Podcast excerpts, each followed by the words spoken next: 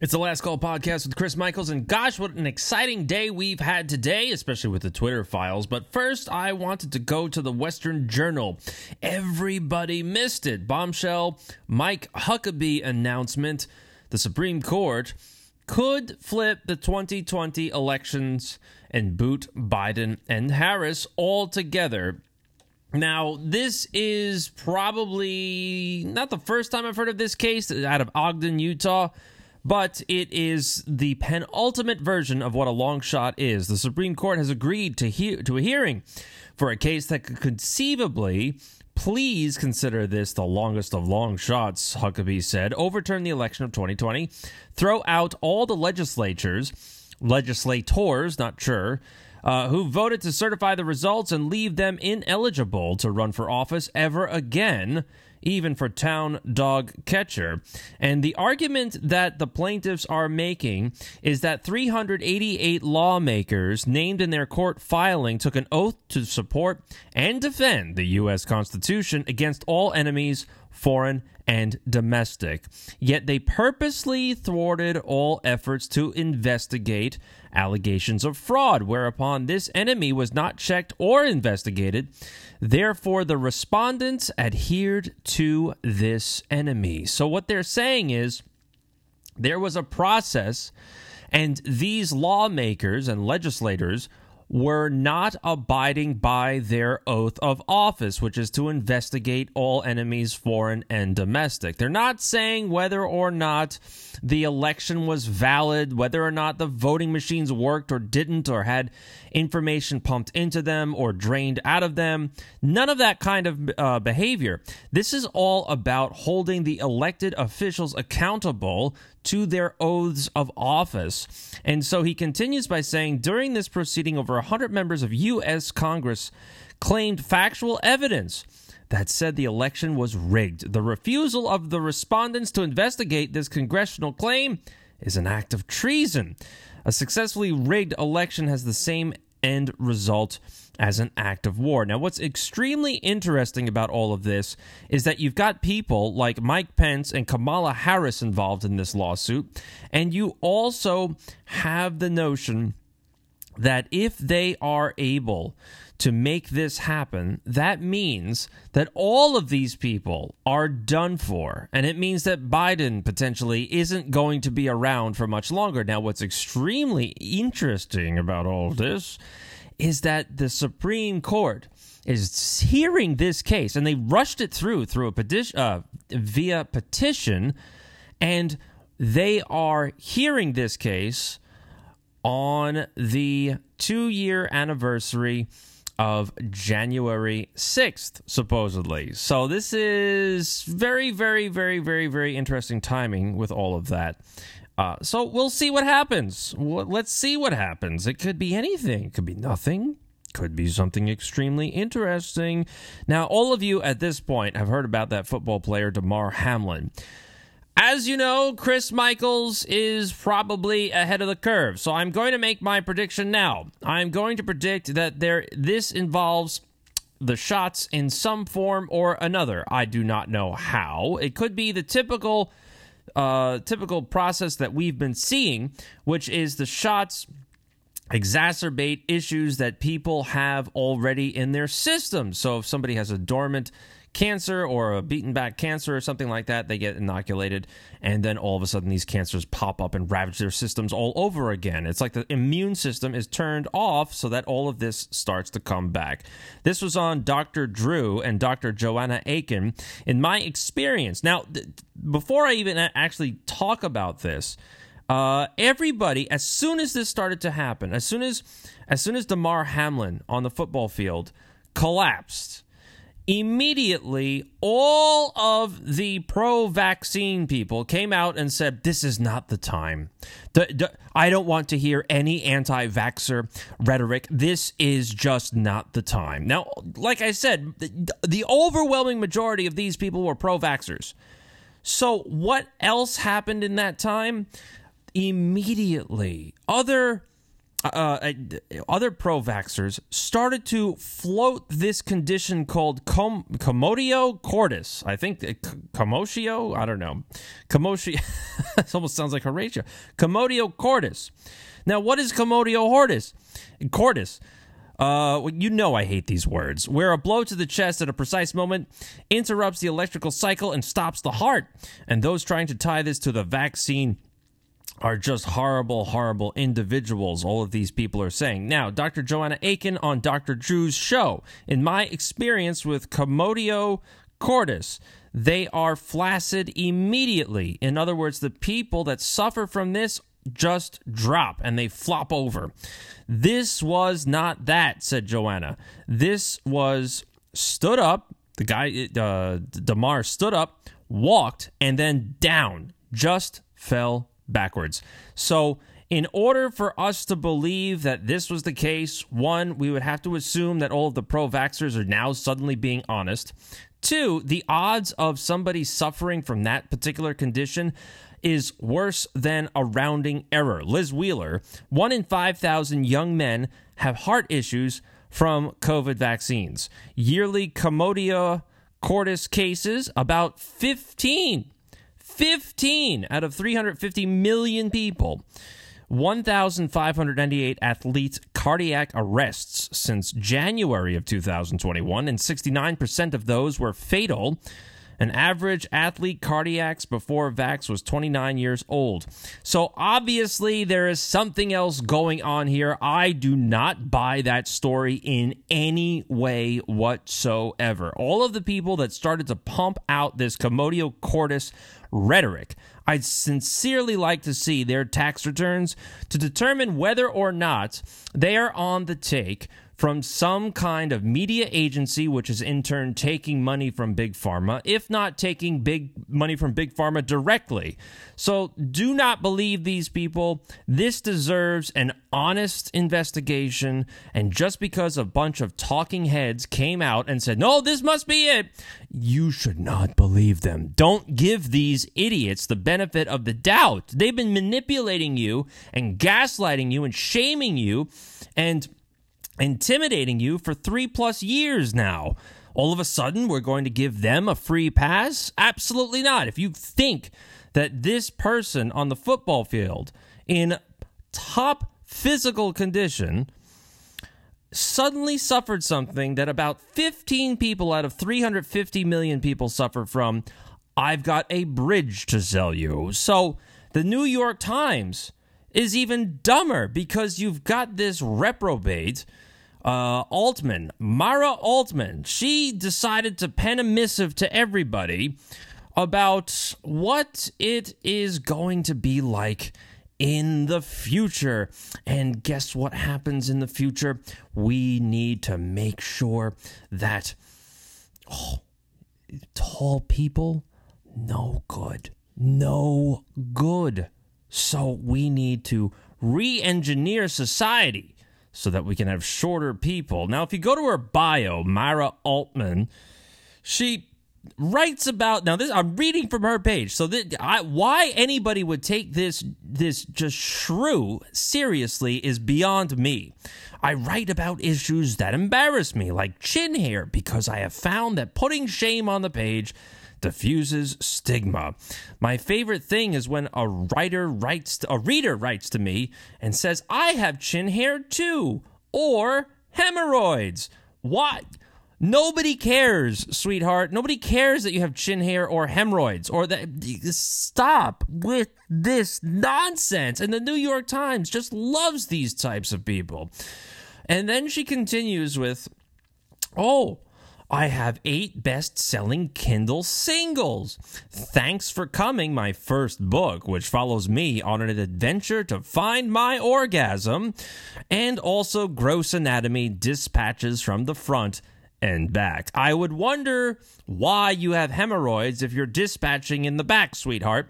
And so please, and oddly enough, right, she has a master's degree from Columbia Graduate School of Journalism. And oddly enough, she lives in San Diego. Her and her hairy chin, more than likely feet and armpits to go along with the chin. Uh, yes, so she's going to tell us what Americans and humans need in the future, and that is lowering their height, mating with shorter people. That's what she wants. Lowering the height minimum for prospective partners on your dating profile is a step toward a greener planet. She even cites in her article that somebody even restricted the dairy from his son's diets and only allows them minimal sugar in an attempt to limit their growth, saving them from the ills of height. This is child abuse. So why are you denying a, a child certain foods? You're ridiculous. And then she argues that shorter people are inherent cons- conservationists which is more crucial than ever in this world of 8 billion. And if we kept our proportions the same, but were just 10% shorter in America alone, we would save 87 million tons of food per year. Not to mention, trillions of gallons of water, quadrillions of BTUs of energy, and millions of tons of trash. I mean, just stop it. Please, you're just mind bogglingly stupid. And how the New York Times would hire somebody that is as brain dead as Miss Altman is beyond my comprehension as a human being.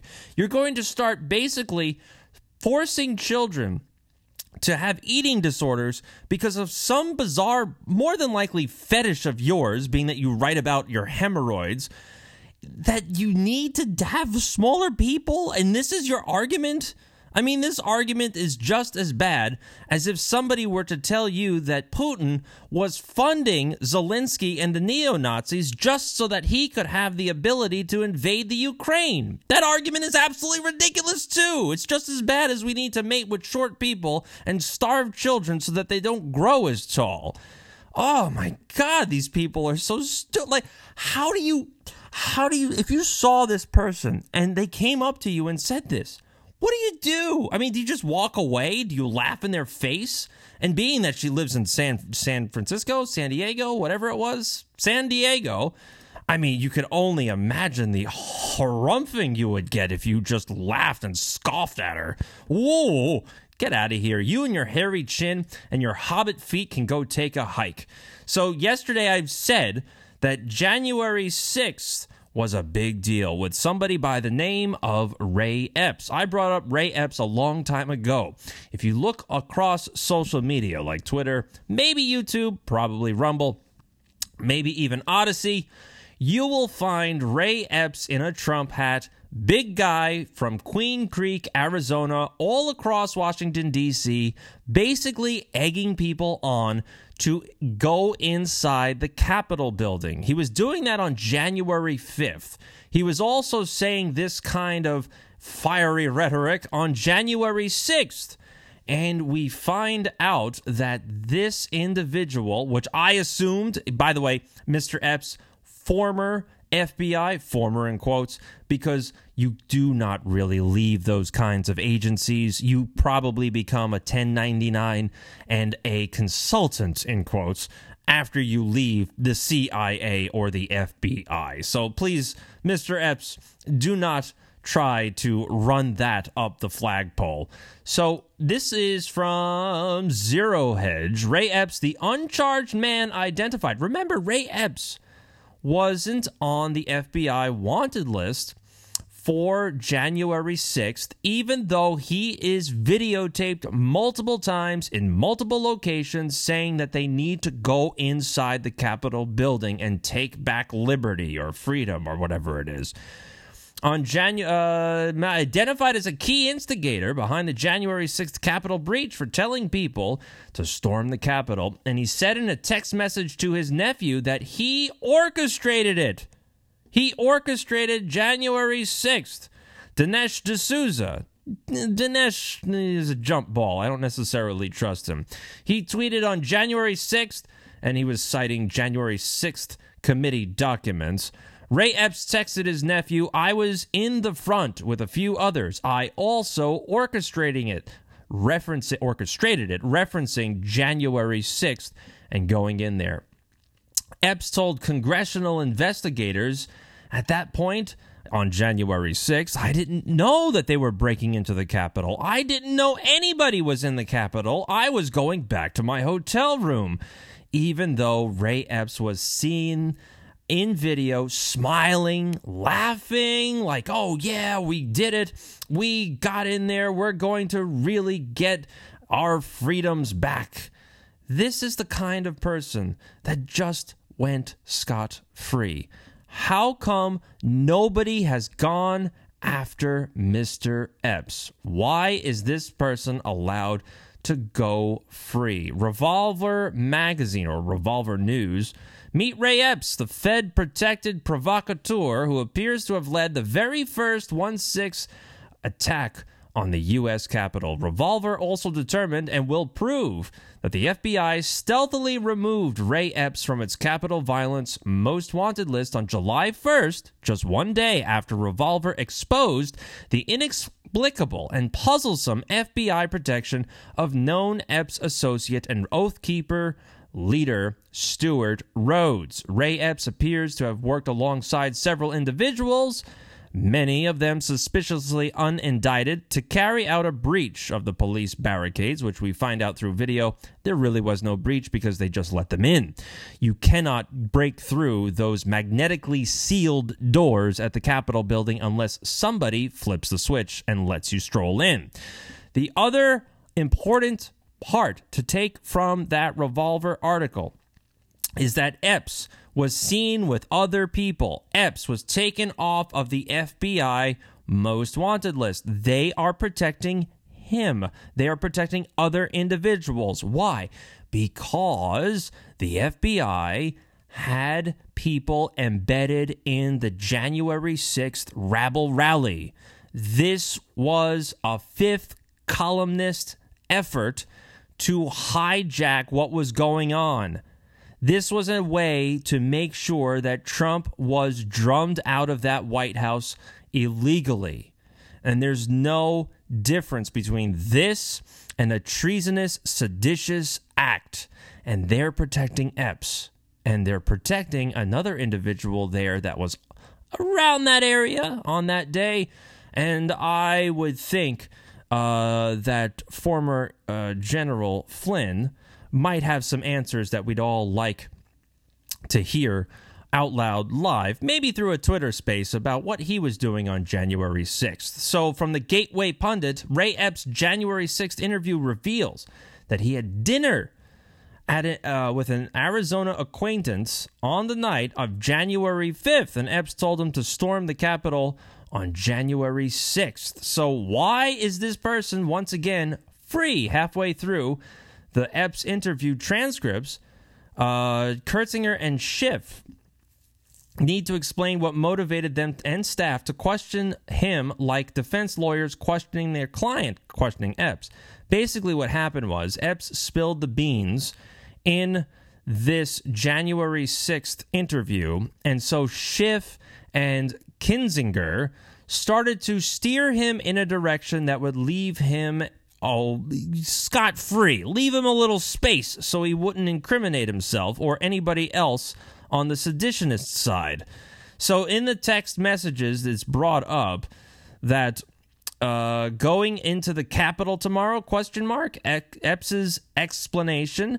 Oh, I was just trying to calm everyone down. That's not what the videos show. It shows that you were trying to ramp them up and ra- and just ravage the area. Probably Shouldn't have said it, but I'm the kind of guy who likes to make sure everyone's safe. Not according to those videos, Mr. Epps. It looks like you are none other than an agent provocateur.